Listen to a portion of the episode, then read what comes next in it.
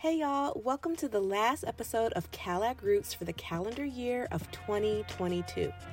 This year, we're repeating a tradition we began last year, where our final episode was a reflection and year in review.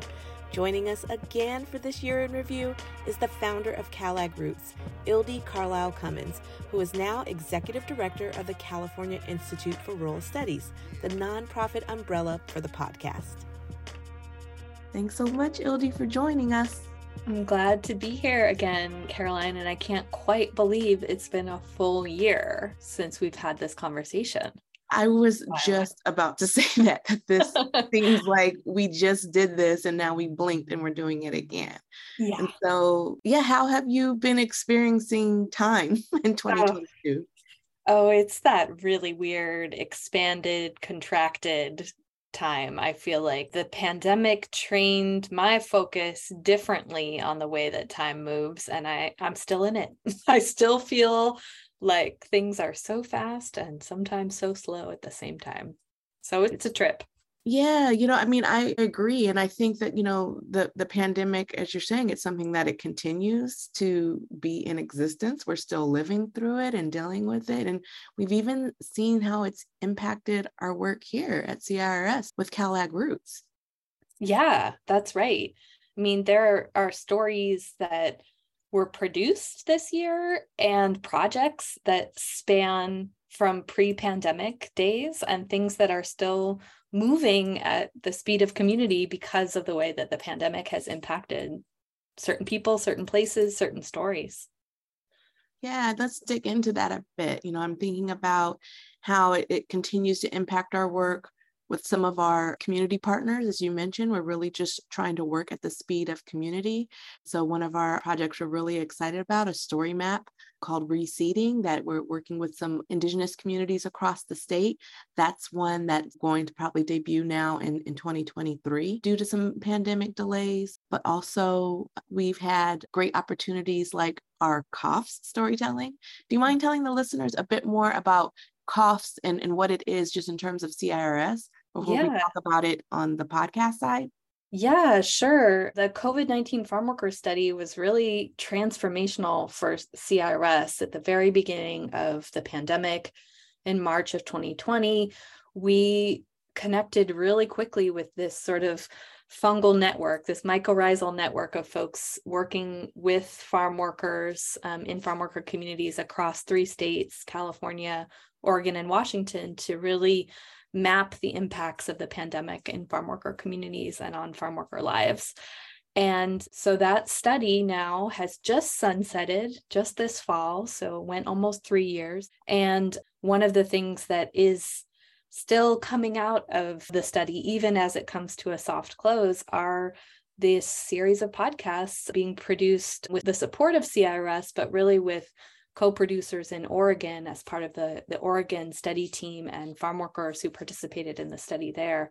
And Lee Schmidt, who's a storyteller on our team, has been working to bring those to life, do the the audio production support, the audio editing support to to bring those stories onto airwaves or podcast waves, I guess.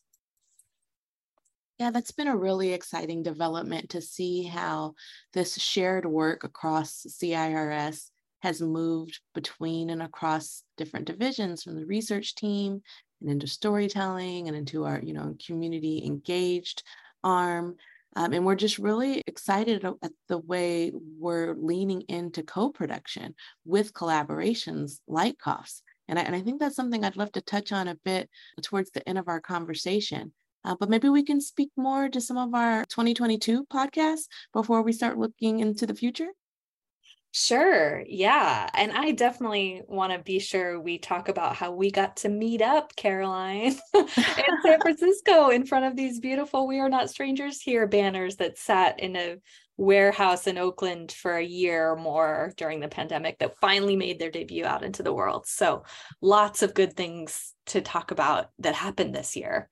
Maybe so, we can start with that. You know, the, the sure. you know, we're not strangers here. Just like um, we talked about, you know, the pandemic being something that's with us.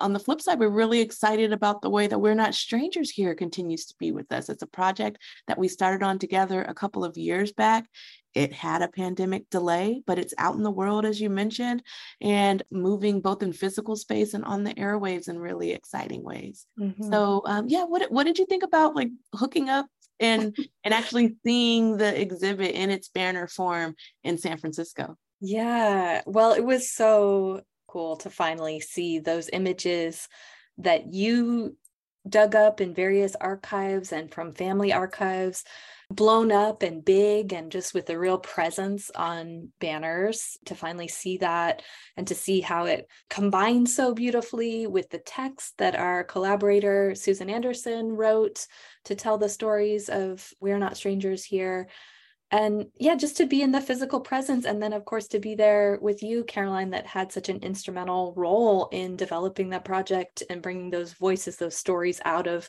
boxes and files and and libraries um, in into the world was just really cool. But you caroline have done a lot of connecting with people a lot of talking about the series a lot of presenting it in different spaces having community conversations about it what has that been like for you to to bring that out into the world in a new way? You know it's really been exciting. And to our listeners if you're not sure what we're not strangers here is it's histories of african americans in rural california. And it has both a, a traveling banner exhibit component and also a six episode podcast series that accompanies it and it's just been this wonderful project that's moved through communities in really interesting ways. Exhibit Envoy, our banner uh, exhibitor partner, has really worked hard to put it in a lot of community spaces, like smaller museums or community organizations or public libraries. And so, yeah, Ildi, like you mentioned, this year I've been able to go to places like the San Diego Public Library and talk about the project and all of the collaborative work that went into it and all of these wonderful stories that have been hidden for too long and really amplifying them through the podcast and through the banner exhibit. I've gone to different classes classrooms, both digitally on Zoom and in, in person, to talk to folks about the project, the Fresno Freedom School. We also talked about it at their Progressive Summit. And I think one of the things that's just really exciting about it is how much folks seem to be engaged on a really personal level with the content. You know, when it was in Allensworth State Park, one of our associates with CIRS Christelle Jensen was able to actually interview folks who were interacting with the banners. And we were able to get all of these, you know, rich narratives from people who were talking about just how important it was to see these types of stories blown up with these beautifully rich, huge images on these banners. Because we know that for so many Black Californians, you know, these are stories that we know are just part and parcel of their lives. Like they have lived rich lives in and across rural California. And so they're excited to see these stories that are so intimate to them and so important to them be shared in such a vivid manner uh, and dispersed across the state. Yeah. Are there any interactions that you've had with folks that are were really surprising to you or can you think of any examples of something that someone said or responded some response that they got from the story series that you're just going to carry forward that's sticking with you? Like who do you think back to when you think about all these people that are laying their eyes on the banners and listening to the stories?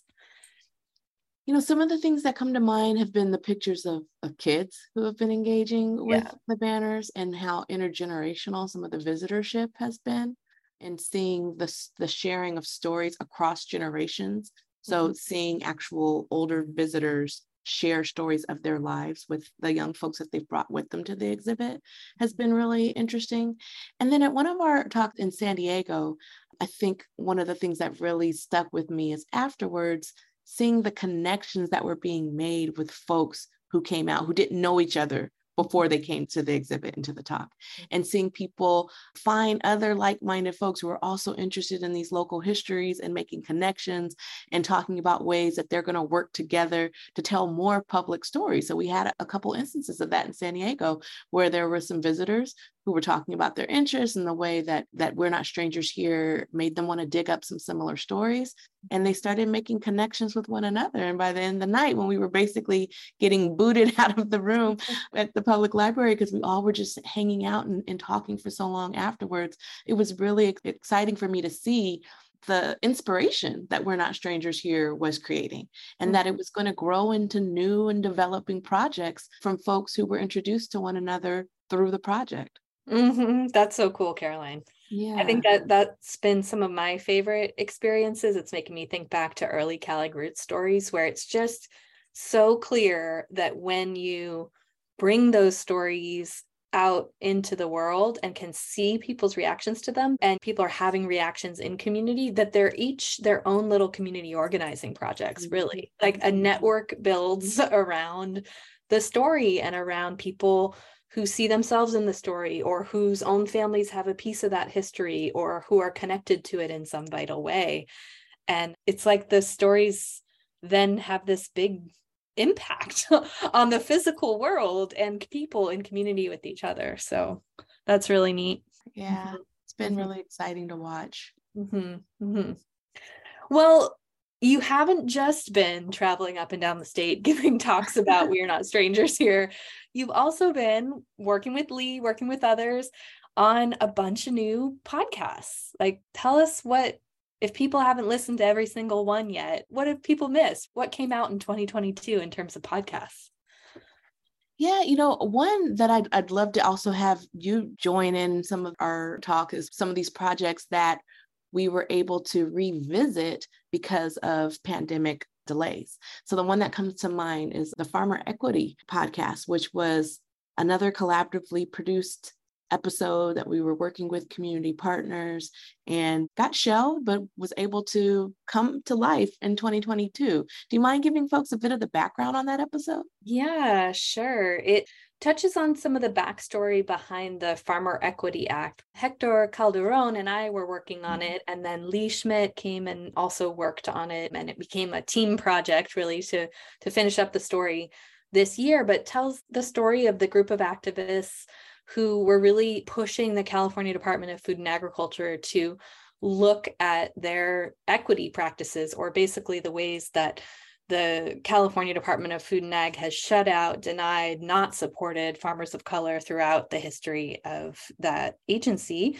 And then this effort to pass a piece of legislation that would begin to require them to at least be introspective about the fact that there's not a lot of equity at the Department of Agriculture and to try and begin to do some structural change to address that and open up resources, technical assistance programs, those kinds of things, um, specifically for farmers of color that have typically been denied those kinds of services. So that was a cool one to see come to life. And then that's one that has sort of direct and immediate story for action possibility in it that was very useful to a group of folks in the California Farmer Justice Collaborative, CFJC, who are working to continue to hold CDFA accountable. So it was a neat one to land when it did and to to try and sort of be put to work immediately for change in the world. Yeah, that was really exciting, um, especially to see the way that it was able to kind of be carried on through the finish line with Hector and Lee. And also, you know, now with hindsight, I think that extra time was really important in the storytelling process because that story continued to develop in really interesting ways. Mm-hmm. Uh, and so that was one where I think that extra time actually ended up serving the story really well. Yeah, yeah. that's right. And then there was another series that got some extra time because yeah. it didn't quite fit into the We're Not Strangers Here arc and story series, but that you then brought to life called Seeds of Change. Tell us about that one. Yeah, that was one where you mentioned Susan Anderson, our wonderful primary uh, history advisor on We're Not Strangers Here, who's the history curator and program manager at the California African American Museum. And she was really our North Star when we were working on We're Not Strangers Here there was so much wonderful, rich information that we were uncovering for that project that there were times there were just so many stories we wanted to get to. And she was always adamant in reminding us, you know, of what the boundaries were for We're Not Strangers Here. So when we were thinking about urban farming and some of the seeds of the modern food justice movement in Black California, she reminded us that that wasn't necessarily part of the We're Not Strangers Here story. And so we shelved those really interesting questions and concerns we had about that larger project and we returned to it in this three episode series that you mentioned, Seeds of Change, where we looked at the politics of the contemporary food justice movement and we're able to do some real deep tracing and deep diving into the ways that Black Californians in early California really helped to lay some of the pivotal structures and foundations of what we've come to understand as the contemporary food justice movement. So, our first episode looked at the history of Black Los Angeles victory markets in World War II era Los Angeles in the way that the Black church was really pivotal in some of these early food justice movements. Uh, our second episode looked at the role of the Black Panthers, uh, especially in Oakland and then across the country, and how pivotal they were in bringing the practice and the concept of free meals to children, something that we kind of just take for granted now, especially given um, that this school year, uh, the state of California has now made it that every child can eat for free, no matter any type of income barrier. And then our third episode looked at some contemporary urban farmers and uh, the things that folks are doing now and as a particular type of contemporary harvest for all of these seeds of change that were planted by these earlier folks that we talked about. So in that particular story, we were looking at Black urban residents in, in California and specifically Acta Non Verba in Oakland, led by Kelly Carlisle and the work that she's doing there with youth. And it was a really wonderful series that helped us build from We're Not Strangers Here to think about all of the complex ways that, that Black folks' involvement with the natural world in both rural and urban spaces continues to be with us today in these really pivotal ways, especially as it relates to food justice. And that was a story that I was really just proud that we were able to tell. And we talked to a lot of great folks and had a lot of help from interviewees and from archivists and community librarians and um, all kinds of folks across the state. And that's one that I'm, I'm really proud of. And again, I think that that does that work that CalAg Roots was designed to do of putting these historical roots on contemporary ideas about what needs to change, what needs to shift, what are people in the food movement doing. Personally, my favorite was the first episode about the history of the Black church in LA and their connection to cooperatives and victory markets and, and really see that root in a very unique way. I'm really happy to hear you say that, especially since, you know, I did have somewhat of a personal connection to that story, not necessarily out of Los Angeles, but my family was an AME family, an African Methodist Episcopal Church family. And as I mentioned in that episode, it's the, the oldest African American denomination in the United States. And it's been at the center of a lot of really important civil rights movements across the nation and world, even. So that was a really special moment for me, both professionally and personally. And it also highlighted um, a really important ethos of CalAg Roots, where we really think about the diversity of storytellers and what it means to tap into folks' different lived experiences. And we um, were able to do that both with that series and some of my own experience, but also in our new interview series, The Well, where we're kind of having more laid back conversations with different scholars and community organizers and, and folks that are really impacting how we think about California and our relationship to the natural world. And our first series for that one was thinking about the practice and the concept of land back. Yeah, I was so excited to see some experimentation with this interview style podcast and then just to learn from, in this very immediate, direct way, in a conversational way, from some of these folks that have just powerful, again, land shaping ideas about the future of farming, about the future of connection to land, about land ownership and land back. Give us the highlights, Caroline. What were some juicy tidbits that folks offered in that series that you're going to hang on to and bring forward? And we we talked to such wonderful collaborators. So we talked with Dr. Brittany Orona from San Diego State University, who's in their American Indian department, Nicole Salaya with FoodLink for Tulare County, also Dr. Keolu Fox at UC San Diego, who's Native Hawaiian. And I think what really sticks with me is the breadth of the types of stories that we were able to uncover. And I think about Dr. Fox's conversation and that he was talking about things like all of these types of artificial intelligence and remote sensing and different technologies that have to do with the way we could be or should be fighting things like climate change and wildfires which is so important to to California and California agriculture. And he was talking about a form of repatriation in terms of like indigenous knowledge and indigenous science and what it means to return to these really important ways of knowing and being and doing and how doing so could really unlock the answer and solutions to a lot of the the most pressing crises of our time particularly climate change.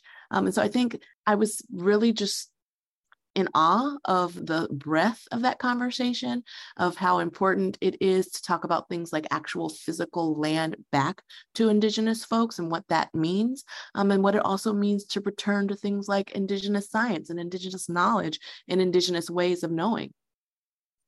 Yeah, I was really into that part of the conversation too. And I, I think I could tell in the conversation, and we've talked about this a little bit too, Caroline, that we had opened the door for this certain set of questions, certain set of ideas that you thought might emerge about land back in that particular way. And then it did just expand into mm-hmm. this, this vision of what would it be like if indigenous knowledge and expertise and thousands of years of experience in connecting to stewarding land were tapped into and how would that change our framework of living in the state of California entirely.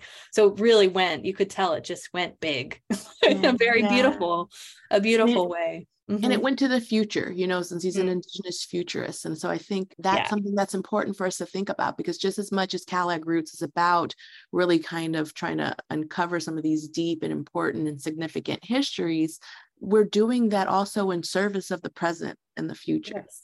Yes, yes. I've always said that and thought that about the project that it's a history project, but it is very forward facing. It's interested in the future. It's history to be put to work. Along those lines, then maybe let's kind of close out with thinking about what's in the future for Cal. Yes, and the future farmers.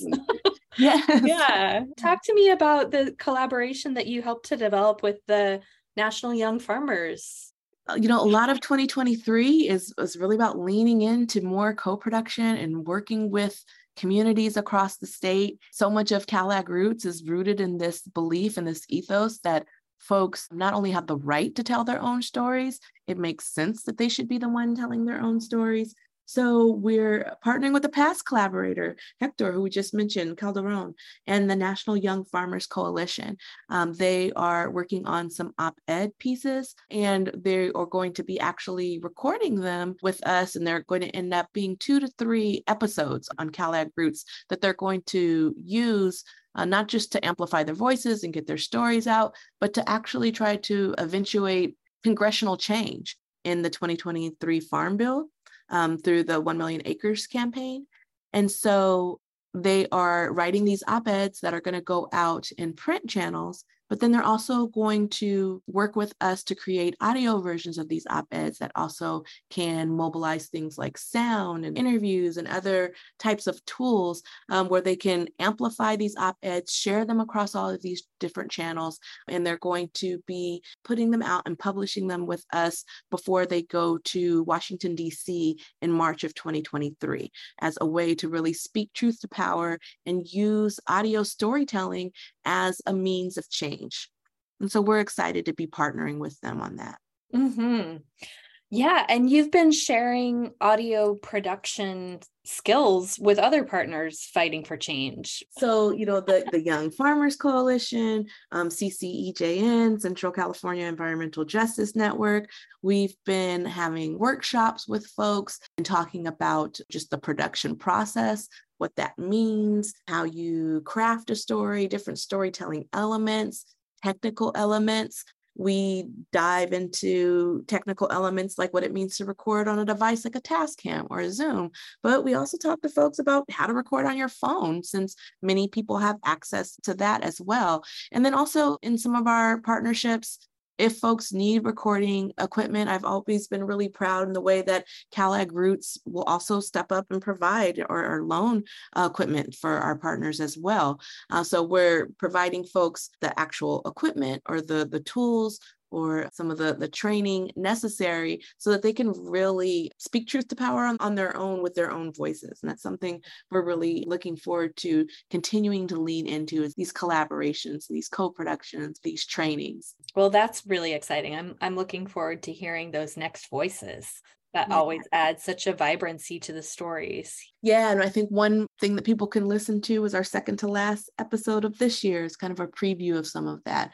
We had a call out to folks we were thinking about this time of year as we're reflecting and as we're gathering together and thinking about the season of Dia de los Muertos and other year-end celebrations that really pull folks together and inward to, to think about loved ones. And so we had a call out on social media and on email asking folks how they honored their elders and their ancestors, and people called in. Some of those call ins led to longer Zoom interviews. And so, our second to last episode of the year before this one was about honoring our elders. So, that's a great example of community call outs and working with community partners in order to tell some really important stories. Mm-hmm. Well, I just want to say, as we hear about and talk about this incredible body of work this year. I just want to say a really heartfelt thank you to you and to Lee Schmidt, who does a lot of the behind the scenes audio work yes. and co production work. Huge shout out to stewarding. Lee. Yeah, just for stewarding CalAg Roots through this full year and into the future of the project. I just feel glad to be a listener and proud of where you you've taken it. So just a big thank you for all that you put in this year and into the next. Excited to see what's to come.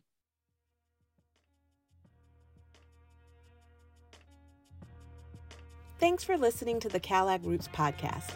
If you liked what you heard, you can check out other stories like this one at www.agroots.org or on Apple Podcasts or anywhere else you get podcasts.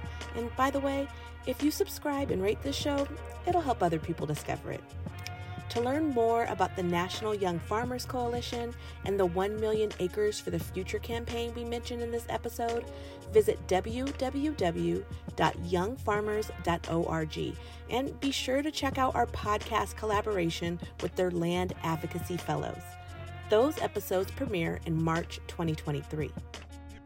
To discover more about the COVID 19 Farm Worker Study or the COFS project we referenced, visit www.cirsinc.org and click on the Research tab at the top. And be sure to listen to our upcoming podcast episodes with our COFS Oregon partners. That series drops in early 2023 as well. Also, to learn more about the new physical We Are Not Strangers Here exhibit coming to the California African American Museum, which will be curated by Susan D. Anderson, continue to tune in to CalAg Roots as we amplify that project. Now, some important acknowledgments. This podcast narration was written by me, Dr. Caroline Collins, postdoctoral fellow at UC Irvine, affiliated researcher at UC San Diego, and CalAg Roots producer at the California Institute for Rural Studies. Production assistance and audio engineering was provided by Lee Schmidt, associate storyteller and researcher at the California Institute for Rural Studies. Lee and I would also like to thank the entire CIRS crew for their collaboration and support this year. Ildi Carlisle Cummins, Amy Frisch, Christelle Jensen, Erica Ramirez Mayoral, Alondra Santiago, and Devra Saxton. This podcast was made possible with support from the 11th Hour Project at the Schmidt Family Foundation. And finally, special thanks to all the folks who shared their stories and voices with us this year. Florentino Collazo, Jabril Kaiser, Kelly Matsushita Singh, Janaki Anaga, Mai Win, Dr. Analena Hope Hassberg, Dr. Lauren Foster, Billy X. Jennings, Kelly Carlisle, Dr. Brittany Orona, Nicole Salaya, Dr. Keolu Fox, Alondra Santiago, Mirna Martinez Nateras, Elaine Reed, Christian Collins, Nakia Zavala, and Ildi Carlisle Cummins. Their contributions helped us celebrate the power of story all year long. See you in 2023.